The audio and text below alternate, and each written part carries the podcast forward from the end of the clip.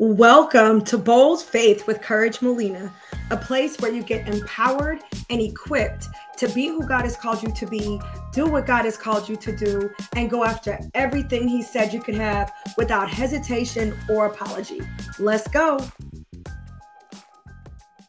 All right, so welcome. I am Pastor Courage Molina. This is Bold Faith Community Church.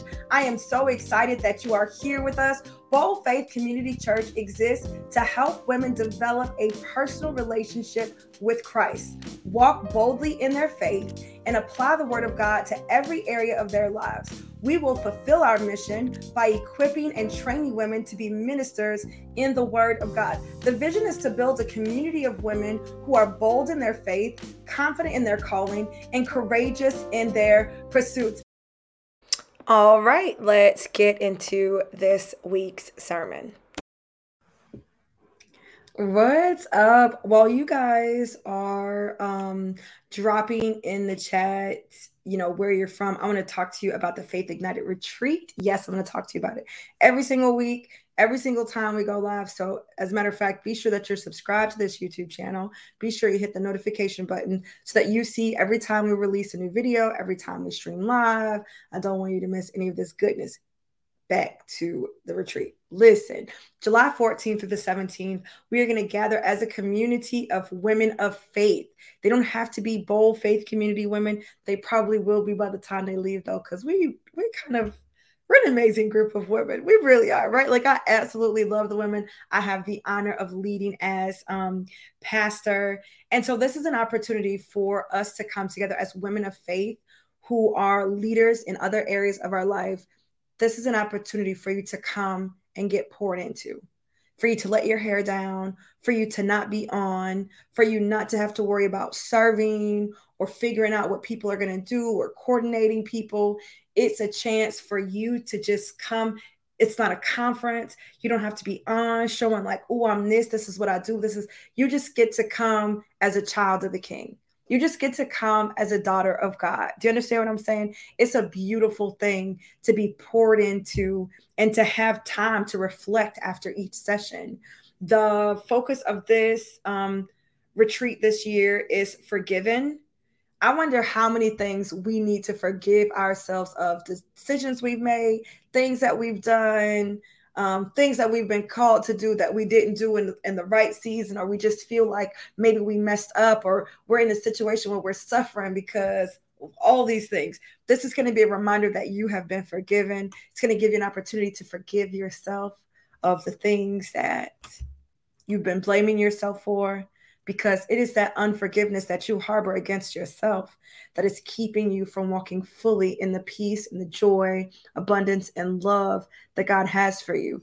It, it's time for that to be over. It's time for the enemy to no longer have control over you in that area of your life so that you can get out here and be exactly who God has called you to be.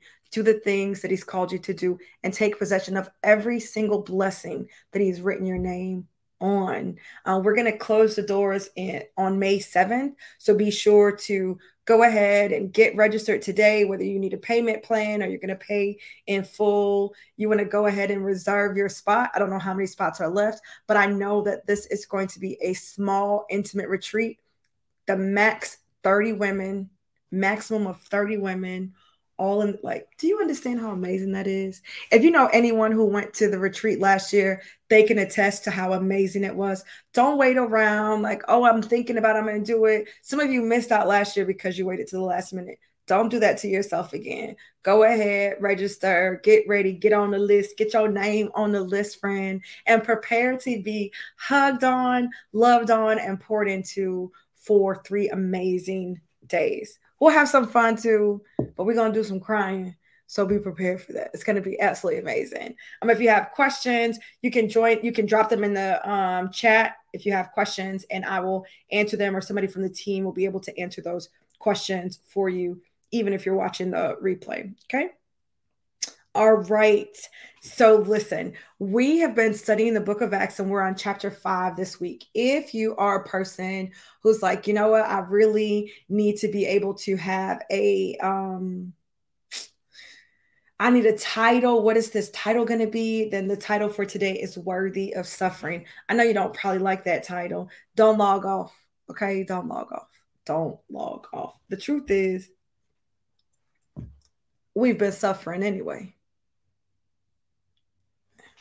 Anybody suffering physically i'm gonna i'm gonna name some things and you can just drop an emoji if you can't if any of this resonates with you suffering physically mentally, emotionally, maybe in your marriage, maybe in your business, on your job, maybe in your community, maybe in your family.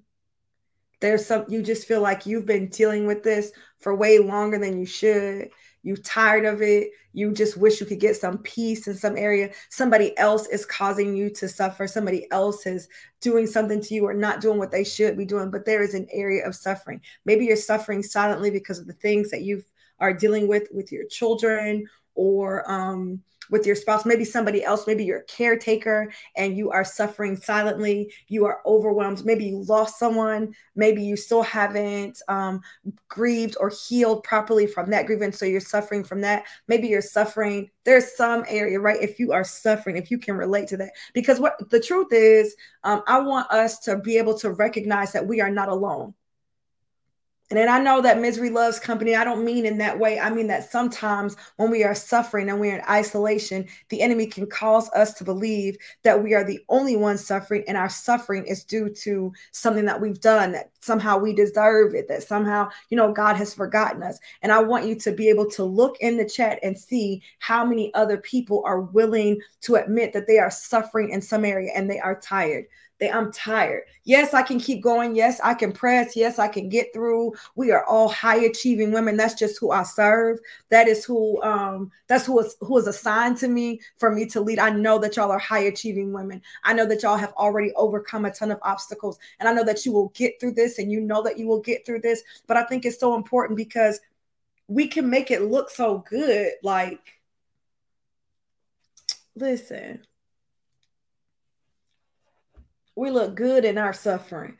We were so some of us were so used to suffering through and pushing through and we just we count it all joy. Some of us are so saved and sanctified that we won't even allow ourselves to admit that we are suffering in some area of our life. But if you are suffering and you are uh, brave enough, you have the confidence and the courage, you are bold enough to say, Hey, I want you to know that I'm suffering because there's a sister on here who needs to know that she's not alone. That as good as I look, you might be following me on social media. Maybe you know me, maybe you work with me, and it seems like everything is good in the hood, but there is an area of my life where I am suffering. Go ahead and put that there. So I, I appreciate those brave souls who are letting the world know and letting the community know, like, yeah, we suffer and we still showing up, but we're suffering. Mm, here's the thing myself included. Some of the things that we suffer in life are not because of God. Some of them are yes from the enemy. Some of them are yes, we did it to ourselves. Some of you are suffering in areas where you really just need better boundaries. Some of you are suffering in areas where you really just need a system.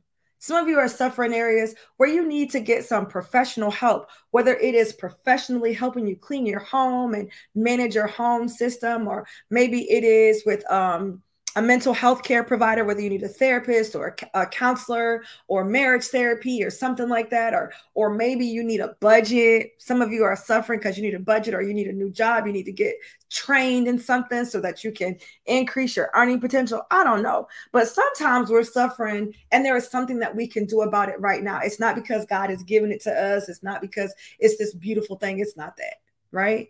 And so then how can I know if the area where I'm suffering is one that I should take uh, honor in, one that I should be praising God through, praising God for the pain, or is this one that I need to go ahead and put a fence up and put some boundaries? And so as we look at chapter five of Acts, the book of Acts, um, we'll be looking at verses one through 42.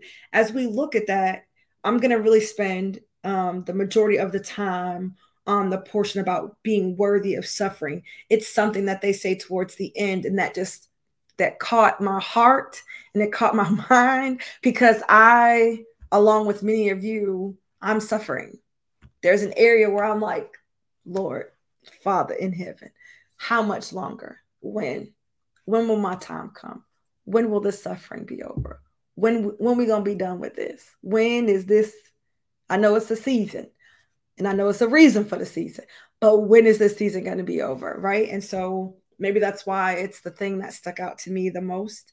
Um, just being able to see how they responded. But before we get into that, let's do the summary.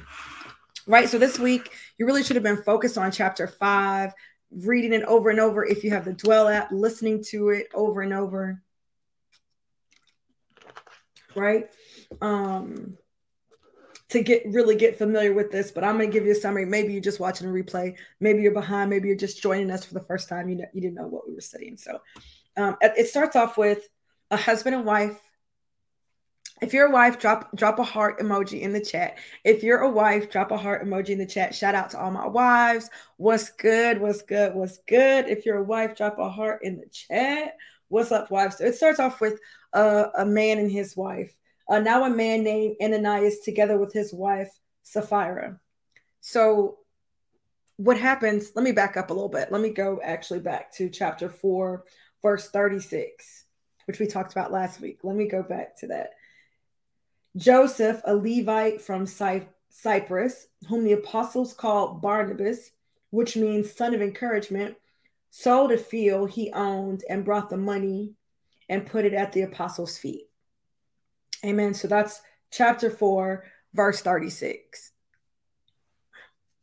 and through 37, verse 36 through 37. So we know that all of the uh, believers are all together. The apostles are there with them, and it's great and it's awesome. And they're making sure that everybody's needs are taken care of. Now, this guy who's there from out of town Barnabas, also known as Joseph, he comes, he's from out of town. He sells this land and he gives the, the money from the land, all of the money from the land to the apostles so that it can go on to continue to take care of the believers who are all together, right? Because that's what they did. The believers share their possessions, they're doing all of that. Now enter in chapter 5, Ananias and Sapphira. This is on the heels of Joseph selling his land and giving the money to the apostles. So now Ananias has some land. He sells the land. He gets money for the land. He and his wife decide that they're not going to give all the money to the apostles, but that they're going to keep some for themselves. So then Ananias goes to the apostles. He gives the money that he's decided to give from the sale of his land to them. And, and the apostles like, is this all you got? Um, Verse 3 Then Peter said, Ananias, how is it that Satan has so filled your heart that you have lied to the Holy Spirit and have kept for yourself some of the money that you received from for the land? So they decide they sell it, and then the husband and the wife they decide we're not going to give them all of it. We're going to give them some of it. And so just by giving them what they had, what they decided to give, right out the gate, Peter's like, how has Satan so filled your heart that you've lied to the Holy Spirit? You didn't even lie to us. You lied to the Holy Spirit and have kept for yourself some of the money you received for the land. Here's the kicker in verse 4. Did it didn't it belong to you? I'm reading from the NIV version. Sorry guys, NIV. Uh, verse 4. Didn't it belong to you before it was sold? And after it was sold, wasn't the money at your disposal? What made you think of doing such a thing? You have not lied just to human beings, but to God. It was their land. It wasn't required for them to sell it. There wasn't a requirement. It wasn't an expectation. Um, we've been reading, um, we've been doing a daily Bible reading Monday through Friday, 7 a.m. Check us out. This is why you should be subscribed to the YouTube channel. So you should have your notifications on so that you know what we're doing over here at Bold Faith Community Church. You don't want to miss out on these great opportunities for you to get in your word. So we've been reading the Old Testament, right? We're reading the chronological uh, Bible reading plan. We're reading in chronological order. And there's a time um, in Exodus where it's time for them to build something. The people of God are coming together. The children of Israel, Israel are coming together. And God is telling Moses exactly what they need to bring. They need to give this, this, this, this, and this. They need to do A, B, C, D, and E. They need to do one, two, three, four, five, right? He's telling them exactly what they need to do. This ain't that. Nobody told them they had to sell their land. I wonder what made them sell their land. And so after after Peter says this, Ananias drops dead. People come, take his body away from the camp. A few hours later, feel like SpongeBob. Three hours later, his wife comes and Peter's like, Hey, this this what your husband gave us for the for the land um that y'all sold. This all y'all had, and she lies, right? Because they made a plan, they made a pact to stick together. So she lies. She's no idea that her husband's dead and they've taken his body out. And she's like, Yeah, that's all. And Peter's like, Why did y'all do this? Why did y'all decide to do this? Now, the men who took your body, your husband's body away, you hear them coming, they're gonna take your body away too. And then she hits the ground, and then they take her body away. They come and they take her body away. And the people have this great fear of the Lord because they hear about this thing that has happened. At that moment, she fell down at his feet. Then the young man came. Verse 11, chapter 5, verse 11. Great fear seized the whole church and all who heard about these events. Don't be out here lying. What is so peculiar to me, it just really makes me wonder what was their motive for selling the land anyway? They could have sold the land. They just wanted to have money in their pocket. They could have sold the land and kept the money for themselves. This was not required of them. They didn't have to do it. They didn't have to sell their land. And if they were led to sell their land by the Holy Spirit to give all the money, then you got to follow through with fullness of that, right? I wonder if they decided to sell their land because Barnabas sold that sold his land. People were t- probably talking about how great he was. They called him, which means son of encouragement, right? That his name was Joseph. They they called him Barnabas, which means son of encouragement. I wonder if they saw the shine and the excitement and um, how people looked at Barnabas. And I wonder if Ananias wanted that same thing for himself. And so then that's why he decided to sell the land. Maybe the Holy Spirit didn't even tell him to sell the land, but he wanted to sell the land. And then he lied about how much he got. Why not just be honest? No, this is not all I got for the land. Like, what was his motive behind doing it? Or maybe the Holy Spirit led him to sell the land. And when the Holy Spirit leads us to do something, we have to do it in its in, in its fullness not keeping some of it for ourselves. Sometimes we make these deals with the Lord. Lord, if you do this, I'm going to give you 10%. Lord, when I do this, I'm going to give you 50%. We make these deals and then we get the thing, but then we don't do what we said we was going to do. Then we don't follow through with what we said we were going to do. We got we got to be careful of that. We can't we can't be out here making willing and dealing or hearing from the Holy Spirit being told to do something and then lying about it and not following all the way through. So I'm not saying that I know which thing happened. I don't know if they felt led by the Holy Spirit to do it or if they were doing it for shine. At any rate, they lied about something they didn't need to lie about. Always makes me wonder is there an area of my life where I'm struggling, where I am suffering? Um, are there things that I'm not being honest about that I don't like. Sometimes we lie about something and we don't even owe a person an explanation. I don't owe you an explanation. So I'm just going to tell you the truth. Or I do owe you an explanation. So still, I'm going to tell you the truth. But instead, we lie. We call in sick to work. How many of y'all calling in sick to work, but y'all not sick? Y'all can say I don't feel well, right? Meaning I don't feel well enough to come to work. I'm not saying I'm sick, but I ain't well enough to put up with y'all today. I feel like that's honest. I will. I'm not coming. I used to call in. I would not say I'm sick. I would say I'm not coming to work today. I'm calling to let you know I'm not coming into work today. Why are you not coming? Um, because I'm not going to be able to come in. That's it. It don't matter what is what the reason is. I'm not gonna lie to you, and I don't. I, for whatever reason, I may feel like I don't want to share with them what the real reason is. So I'm just gonna say I'm not coming. You ain't gotta go to work all the time. Sometimes oh come on jesus. Sometimes you said that you were going to do something you were committed to giving man people will say that they're going to give a certain amount. You know what? I'm going to give you $5000 you know what? I'm going to give you $10000 you volunteered that. This is the pledge. I was just talking to one of the ladies um, this week. She made a pledge to the church. We had our year end um, giving. It, it we had our year in giving and you could pledge at the campaign. But what the what the system allowed for you to do was to make a pledge. You could pledge a thousand dollars five thousand dollars ten thousand dollars whatever. You could pledge whatever you wanted but you didn't necessarily have to make a payment to be accounted among those who pledge. So if y'all go to the pledge page right now you'll see that it says you know 12,000 plus dollars pledged. $12,000 might have been pledged, but $12,000 ain't been paid have not been donated, have not been given, right? So maybe you decided, I'm going to pledge a certain amount.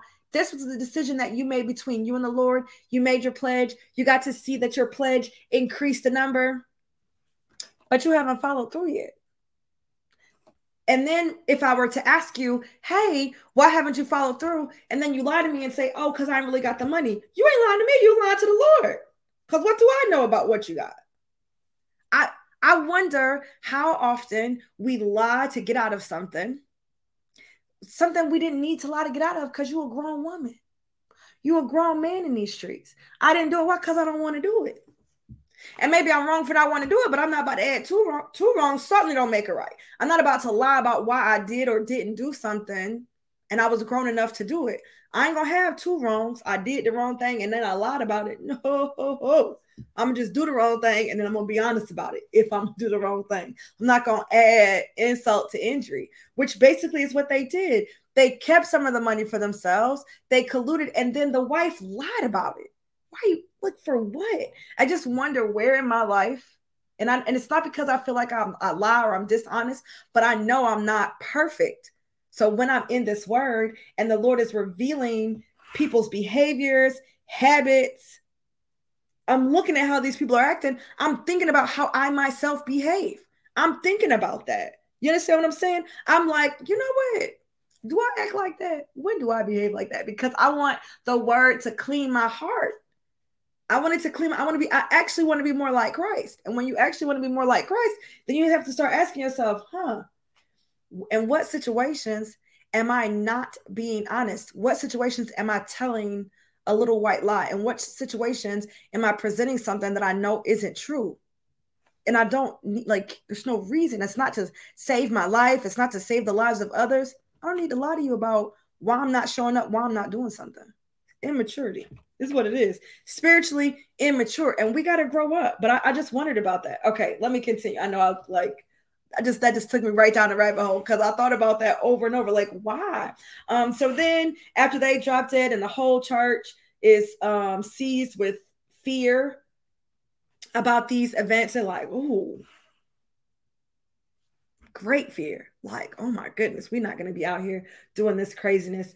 Um after this you know the, the, the apostles or as this is happening you know the apostles continue to perform signs wonders miracles. Many people are healed. Um so much so that they're like they're out in this area. People are coming. People are coming to know christ. There's so many numbers being added to um to the body of Christ every day. But they're out here doing these signs and wonders so much so that people are bringing sick people in hopes that the, their shadow, that the shadow of Peter would fall on them so that they could be healed.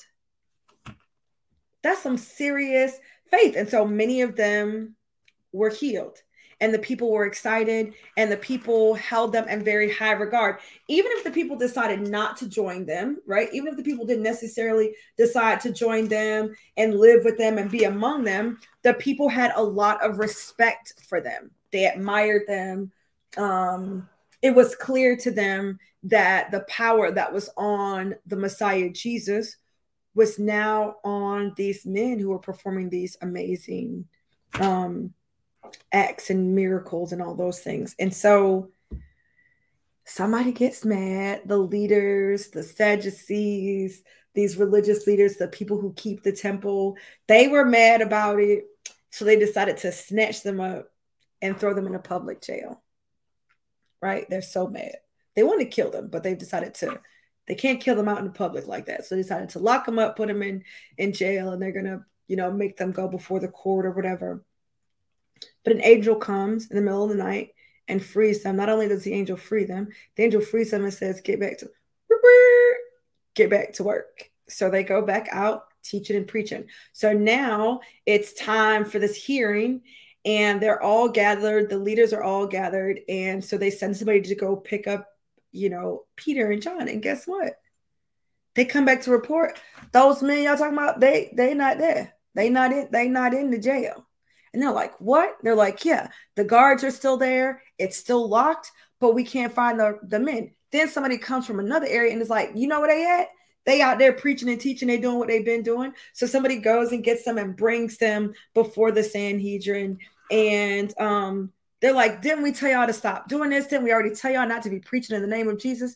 And again, Peter speaks boldly. He's like, yeah, but we're not going to listen to y'all.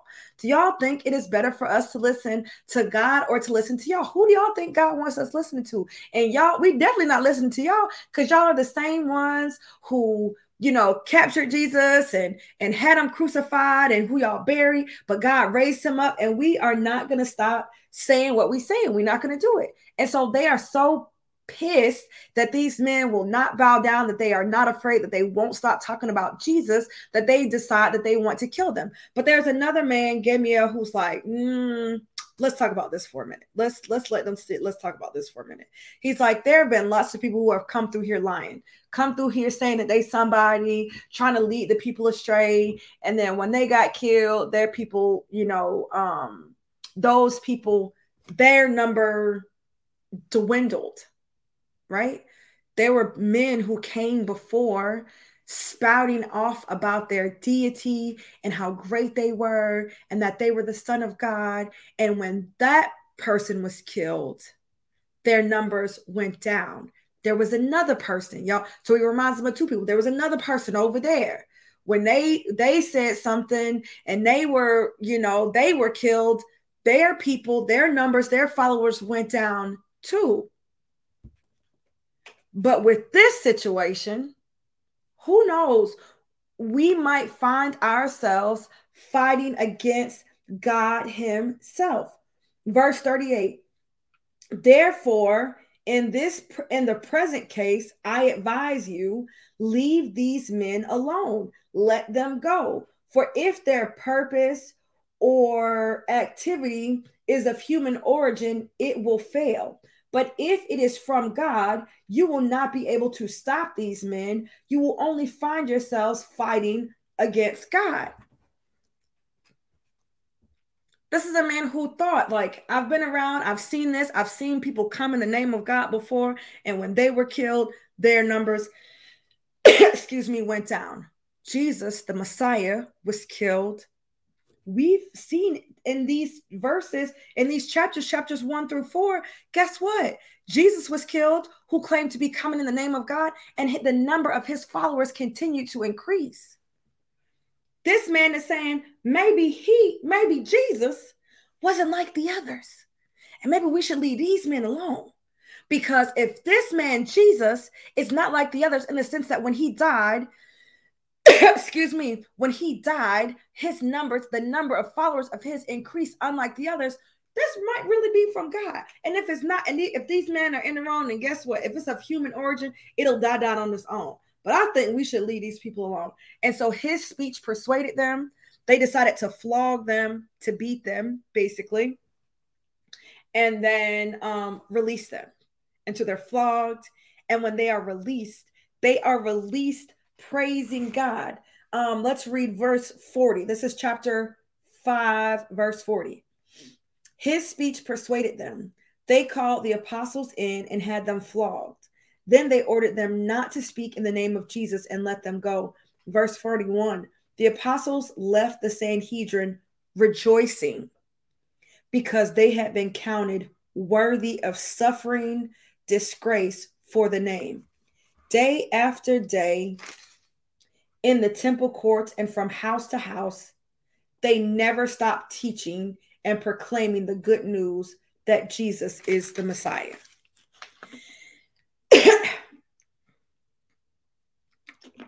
even with the beating, even with all of that, right? They still didn't stop, still didn't stop, continue. That part, they had been counted worthy. They left rejoicing. They left praising God because they had been counted worthy of suffering disgrace for the name, capital N, name of Jesus, right? Love it.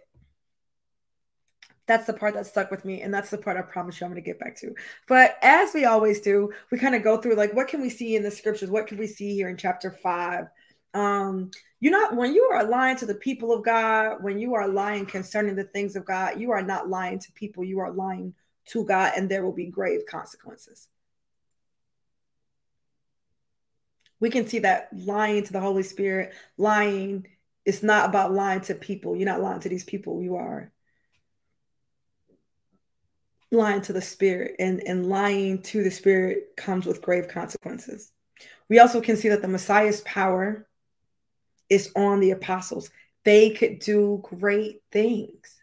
Jesus said, These things I've done, you will do in greater. And that was true for these apostles.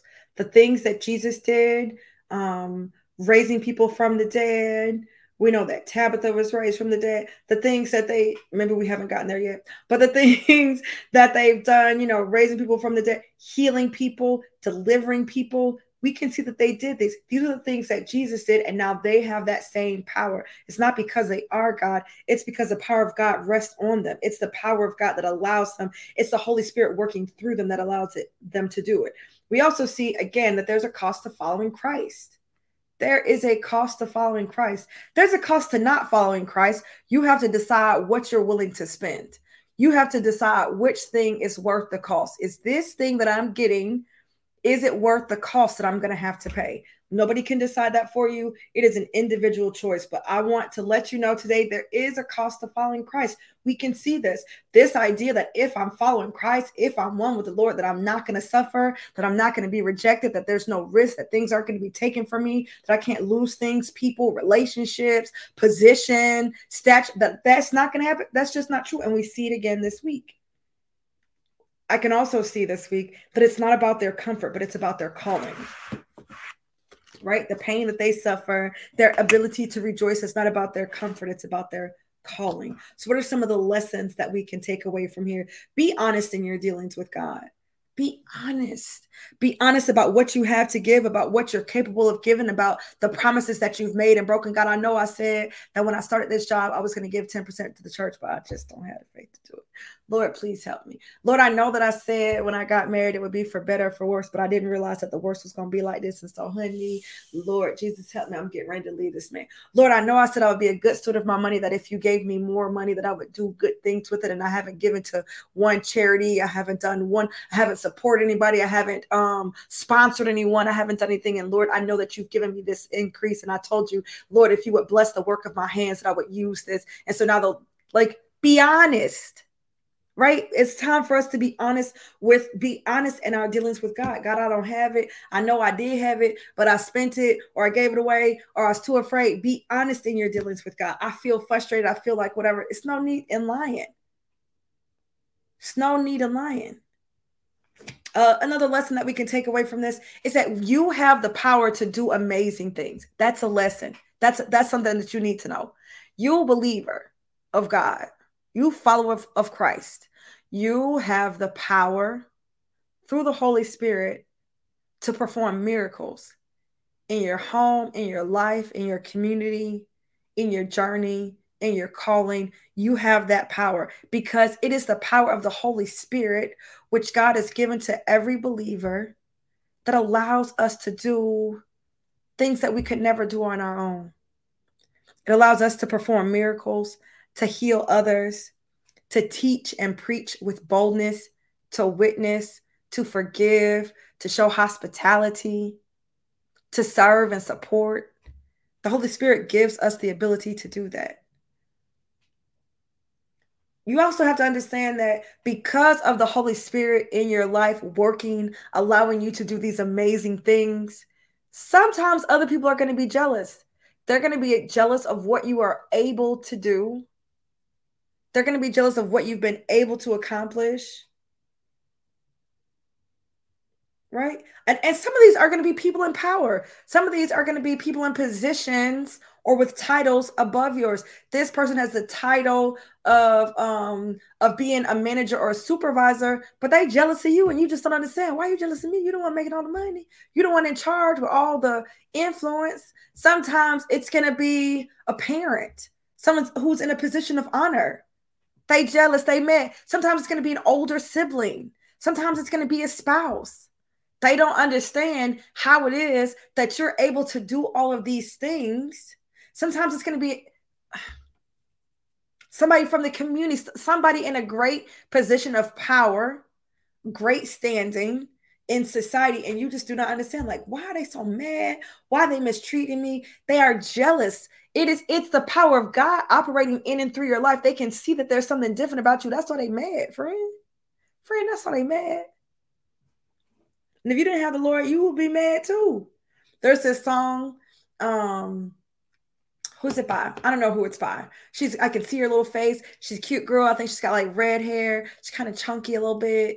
Um, and she has a song lyric that says, um, if I was you, if I was you, I'd be jealous of me too. If I was you, I'd want to be me too. That's what she says.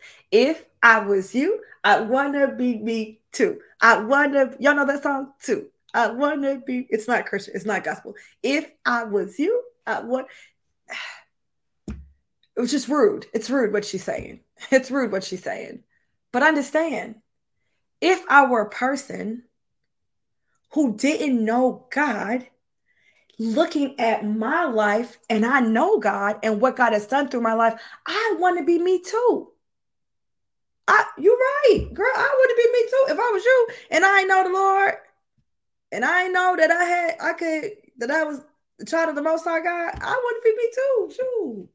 It makes sense, right? Not even from a place of being egotistical. I think it's weird when it comes from believer, you know, from believer to believer, but sometimes these people they don't know Christ. They're in these positions of power, but they don't know who they are. They struggling with their own self-esteem, with their own self-worth. So they jealous of what you've been able to do because of the God who lives in you. And when we have an opportunity to speak to those people, to speak to people who are accusing us, who are uh, persecuting us, we need to be able to speak directly to the problem. We need to be able to speak directly to the issue when we are given the opportunity to do so. Peter was given the opportunity to speak his case. He did not mince words. He said what he said. Um, we gave you da, da, da. verse 29 peter and the other apostles replied we must obey god rather than human beings the god of our ancestors raised jesus from the dead whom you killed by hanging him on the cross. God exalted him to his own right hand as prince and savior that he might bring israel to repentance and forgive their sins. We are witnesses of these things and so is the holy spirit whom god has given to those who obey him. He's talking to them once again Every time they give him the mic, he's like, Is this thing on? I'm gonna speak to you directly. We're not about to listen to you. We about to listen to God. Now, what y'all did, y'all was wrong. Y'all killed the Messiah, the same Messiah that God raised from the dead, the, the God of our ancestor who raised him from the dead. And right now is honoring him and allowing us to be here. And it's also made us witnesses to it. And the Holy Spirit is also a witness to this. So the Lord did that so that y'all can repent. So let's get at it speaking directly. He didn't mince words. He didn't act like, oh, I'm not really sure if this is. He spoke directly to the problem. What we can see about God here is that there is nothing that can stop a move of God. You've been called to do something for God. You've been set on a mission. There isn't anything that can stop a move of God. And when we come up against opposition, we can choose to praise God when we are suffering for his sake. That's something that we can choose to do. But how do I know? This is what I want to leave you with. How do I know if this suffering that I'm going through is from the Lord? Is this suffering? Is this some type of suffering that I should be praising God for? Should I be grateful for this suffering? Or am I suffering? I shouldn't be suffering. Maybe I should get out while I still can. You know what I mean? How can I tell which is which? Because there are people who suffered, Ananias and his wife. It's not because of the sake of God, right? It's not, it's not something that, you know, they weren't even able to celebrate, but it's not something they could celebrate, right? Let me show you the difference or let, not even the difference. Let me show you what what is here right? Peter and john they accepted an assignment from god. They accepted an assignment from god.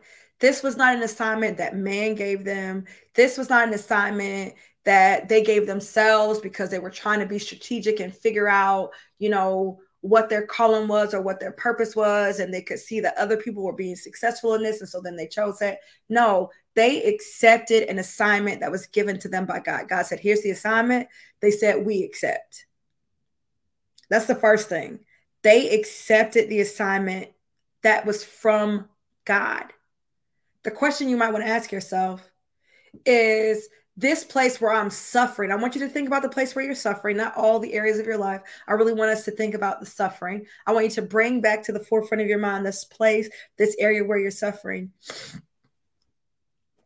Have you accepted the assignment from God or was is this an assignment that somebody else gave you? Have you accepted this assignment from God, right?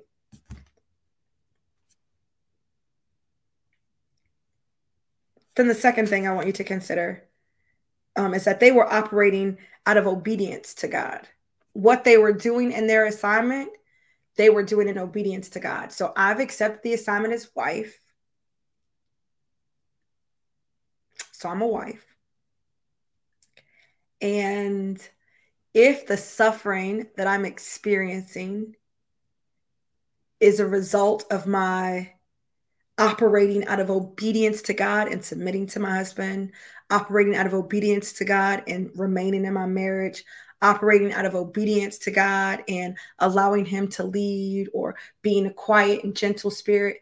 If my suffering is as a result of that, then I'm still in alignment with Peter and John, right? Because I'm operating out of obedience to God. Is what you're doing.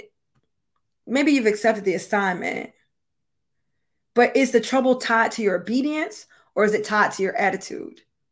Is it tied to your inconsistency or is it tied to your commitment to the word of God? Right? Like, what is this trouble? I'm in trouble because I can't keep my mouth shut. Is God telling me to run my mouth or is it just my own attitude? The third thing is they understood that their circumstances weren't about their comfort, but it was about their calling.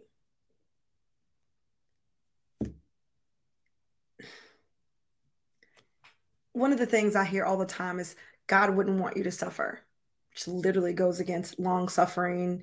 And uh, in this world, you will have trouble you will suffer. They rejected you. They rejected me, so they will reject you. Like, I don't know where people are getting that from, but it's often a thing that we hear that God wouldn't want us to suffer. God wouldn't want you to suffer on that job. God wouldn't want you to suffer in that marriage. God wouldn't want you to suffer in, in that, you know, um, business. God wouldn't want you to be suffering. No, God does not want that. God don't want you to suffer. Who said that? Who told y'all? Who told y'all that? Where y'all got that from? Is they understood that the circumstances, it's not about your comfort. Christ died on the cross not so you could be comfortable, child. No, that's not why he died. He didn't die on the cross so that you could be comfortable. He didn't redeem you to himself so you can be comfortable. He redeemed you to himself so that you could do the work that he created you to do, for the work he preordained for you. That's what the word of God tells us. We are God's uh, handiwork, which he made through cross on the cro- cross, through Christ on the cross, right? For the work, so he could save us for the work that he had predestined us for, preordained us to. He didn't do this for your comfort. Your marriage is not about your comfort.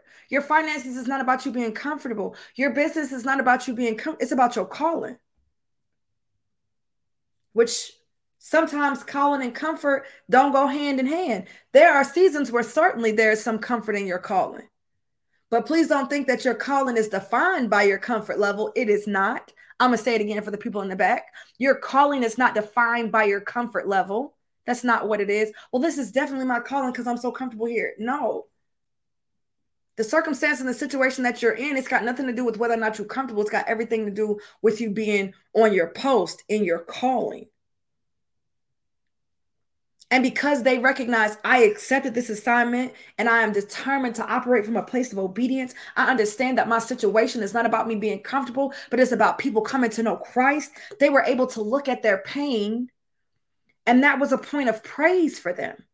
They actually got beat and walked away from it rejoicing that God had found them worthy of suffering. Have you been found worthy of suffering? Has He chosen you? Has He chosen you to be in that marriage? Has He to- chosen you to be in that ministry? Has He chosen you to do with that to do that with your money? Suffering? Are you suffering because of Christ? Are you suffering because of obedience? Are you suffering because of your post? I'm under attack because I'm standing in the post that God has given me. I'm on they're able to attack me because they realize that I have committed to doing and being who God has called me to be. And no matter what comes, no matter what goes, I know that the Lord loves me and I'm gonna stay right here and do this thing. I recognize that these welts on my back are a place for me to worship God because these welts came because because I refuse to waver from the way that God has called me to live. Do you understand what I'm saying to you? Sometimes it's time for us to clap and rejoice. I know I keep saying I'm going to say it to you because the Lord keeps saying it to me. It's time for us to grow up. We are not new Christians. Some of y'all are new to Christ, and right now you're new to Christ. So the Lord is keeping you and protecting you, and you ain't really going through anything because He's getting your faith muscle. Some of y'all have been fighting this fight for a minute. Some of y'all have been following Christ for a minute, and you're like, okay, God, I've been in this thing for a long time. When it's going to be, it's, the Lord is saying, grow up. Grow up. Stop complaining about the suffering that you are doing because you've decided to say yes to the call in your life. Stop complaining about the suffering that you're doing because you've decided to be obedient to God and see that God is calling you worthy of suffering. He is He is seeing you and He knows who you are. It puts me in the mind of Job. He said He told the enemy, "Go ahead and test Job. I know that Job is worthy of suffering." He's saying, "Go ahead and test Courage. I know that Courage is worthy of suffering." He's saying, "Go ahead and and and and test Vina. I know that Vina is worthy of suffering. I know who my daughters are. I know who I can trust with suffering. I know who gonna stand strong. I know who not gonna fall short. I know who's gonna continue to lean on me. Who's gonna fall to me? Who's gonna come to me in their time of suffering? Who's gonna recognize that the reason they are suffering is for my name's sake, and that they're gonna be more added to the number because of how they respond. These are the women who have made a decision. Some of you are have not been counted worthy of suffering just because because you haven't made the decision to use your pain as a as a point to praise from. Some of you haven't made that decision, right? And I know this is a hard pill to swallow. It is a difficult point to preach. That some of you are suffering because God is deemed you as worthy. I wonder if we could praise God right now. I wonder if there's I wonder if there's a woman who recognizes in this moment that God has called me to suffer in this season that I'm being I, I, the Lord has seen me as being worthy of suffering. I'm not being punished. This is not about fairness. This is not about my comfort. This is not about this is not about whether or not I'm worthy of comfort and blessings and things of that. But the fact that I'm suffering is a blessing because God knows that he can trust me. Is there anybody out there that wants God to know that He can trust you? Is there anybody out there that says, God, you have done so much for me? God, I want you to know that you can trust me. Because if God knows He can trust you when things are down, then He knows He can trust you when things are up. So it's easy for us to trust and follow and stay committed when things are easy. That's why some of us want to run away from our marriage. I said what I said. It's easy to stay to stay committed to the covenant. It's easy to stay committed to the vows that I made when everything is going the way that I want it to. When my husband is leading the way that God has called him to. When he's preaching and teaching the word. When he's covering his children. When he's able to hold me up, support me, and provide for me. It's easy to stay married in all situations. It's easy to stay committed to the covenant. Yes, it's easy to stay committed to the covenant when people are out in these streets trying your life. It's easy. It's easy to co- stay committed to following God and doing things the way that God has told you to when ain't nobody bothering you. When your money is right, it's easy to stay committed to the covenant and to the calling when your money is right. It's easy to continue tithing. Then when your bills are paid, it's easy to tithe. Friends, it's easy to it's easy to talk. When I got money left over, it's easy to do that. I got enough money coming in. Boop, boop, boop. I'm gonna get a lower 10%, and I still got more than enough. It's easy to continue to do that. It's easy to follow Christ when the thing that I love, the thing that I want to do is in the will and the way of God. It's easy for me to um for me to stay committed sexually speaking because I'm still attracted to my husband. It becomes a little bit more difficult when things are tough. It becomes a little bit more difficult when I'm single. It becomes a little bit more difficult when my finances are tight and they ain't looking right. It becomes a little bit more difficult when my husband is not leading like a godly man. It becomes a little bit more difficult to stay to the stay committed to the covenant. But aren't you glad? Can I get anybody to clap their hands? Can I get anybody to give it amen? Aren't you glad that when the covenant that God made to redeem us to him led Christ to the cross, that Christ stayed committed? How many of you are glad that God stayed committed to the covenant he made to redeem his people to himself so that we would not know eternal damnation? Do you understand what I'm saying? Even at the cost of his only begotten Son. How many of you are glad that Christ stayed committed to the call in his life, even when he was called to the cross, that he was worthy of suffering for the people who God loved, for the people who turned their back on God, for the people who showed they behind the God, for the people who act like they know better than God because they are scientists and got degrees and are doctors and they've had some success. Aren't you glad to know that God still stayed committed to the covenant that He made, even when it meant sending His Son to the crucifixion? I'm so glad that Christ stayed committed to His call. Christ was called to the cross. Do you understand? To suffer indeed. God saw Jesus as worthy of suffering. We want to be like Christ, but we don't want to be counted worthy of suffering. It's impossible for us to be like Christ and not have some suffering in our lives. The word of God says we have to pick up our cross and follow him. What does that mean? You think picking up that cross wasn't suffering? Stop. There was suffering there. Suffering. So now, when we have the right mindset, we have the right perspective, we have the right point of view, we've gotten a revelation from the word of God. Now, instead of posturing myself like somebody who is in trouble all the time, instead of posturing myself like somebody who God has forgotten, every time I feel a little pain from my suffering, I can allow that to lead me to praising God. It can spur me on and praising God and worshiping Him because I realize that this pain is because God sees me as worthy. Where the world has thrown me out, the world world has rejected me. The world has made me feel like I am not enough. God says, Not only are you enough, honey, but you are worthy to suffer for me because I know I can depend on you. People out here acting like they can't depend on you, they don't know if they can rely on you, but the Lord is saying that He can rely on you. That's why you're suffering. There are people, if they had to go through what you are going through, they would end their marriage. If they had to go through what you were going through, they wouldn't give the church another dime. If they had to go through what you are going through, they would stop what they doing and they would fill out somebody's application. They would start sending some resumes and get back on somebody's job because they educated just like you. There's no way they would continue to suffer for the call that God has placed on their life. No, they wouldn't do it. But God has seen that you are worthy of suffering.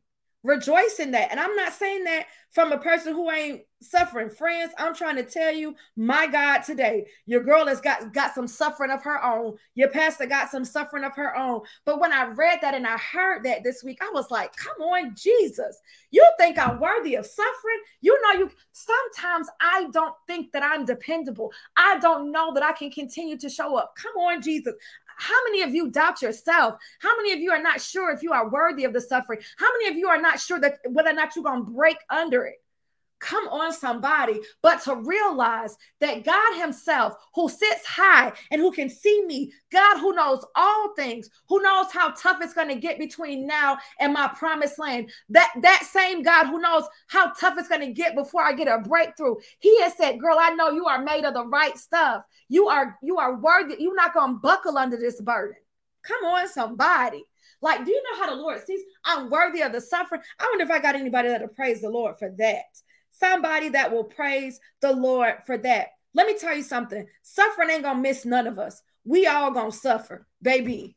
They say the dog, the, the, the sun shines on the dogs behind on a good day too. Even the sun shines on the dogs behind, right? It rains on the just and the unjust alike. So guess what? We all gonna suffer. But baby, some of us are suffering with no cause, no re- no cause, no no recourse, no light at the end of the tunnel. We're going to suffer in this life and the next to come, in the life to come. Not me. Not me. So maybe you have been suffering, but maybe you've been suffering and you don't know Christ. I can't promise you I'm not going to tell you that by coming to know Christ, that means that all your suffering, the present situation that you are in right now, is going to be over. I can't tell you that. I don't know what you're suffering from or or how long it's going to last. I can't speak to that. But what I can tell you is that there's going to come a time where God is going to call us home. And what determines whether or not you will suffer in the next life is what you do in this life as it relates to salvation. And so, if you don't know the Lord, um, if you don't know Jesus as your Lord and Savior, and you like to accept Him as your Lord and Savior right now, I invite you to say this prayer with me. Father, I confess with my mouth that Jesus is Lord. I believe that you raised him from the dead. I now accept him as my Lord and Savior. I accept the gift of salvation right now. Thank you, Father God, for forgiving me, for saving me, and for giving me eternal life with you. Amen.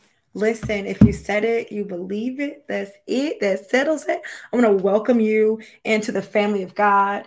If this is your first time saying that prayer, welcome, welcome, welcome. I want to hear from you. You can go to praise at boldfaithchurch.org um, so that we can gather around you. Somebody from the core team is going to connect with you and help get you plugged in. Now, y'all know that it's not over go ahead to bit.ly slash bold faith church so that you can join us for the life group. We're going to have a discussion. We're going to talk about our assignments, the obedience.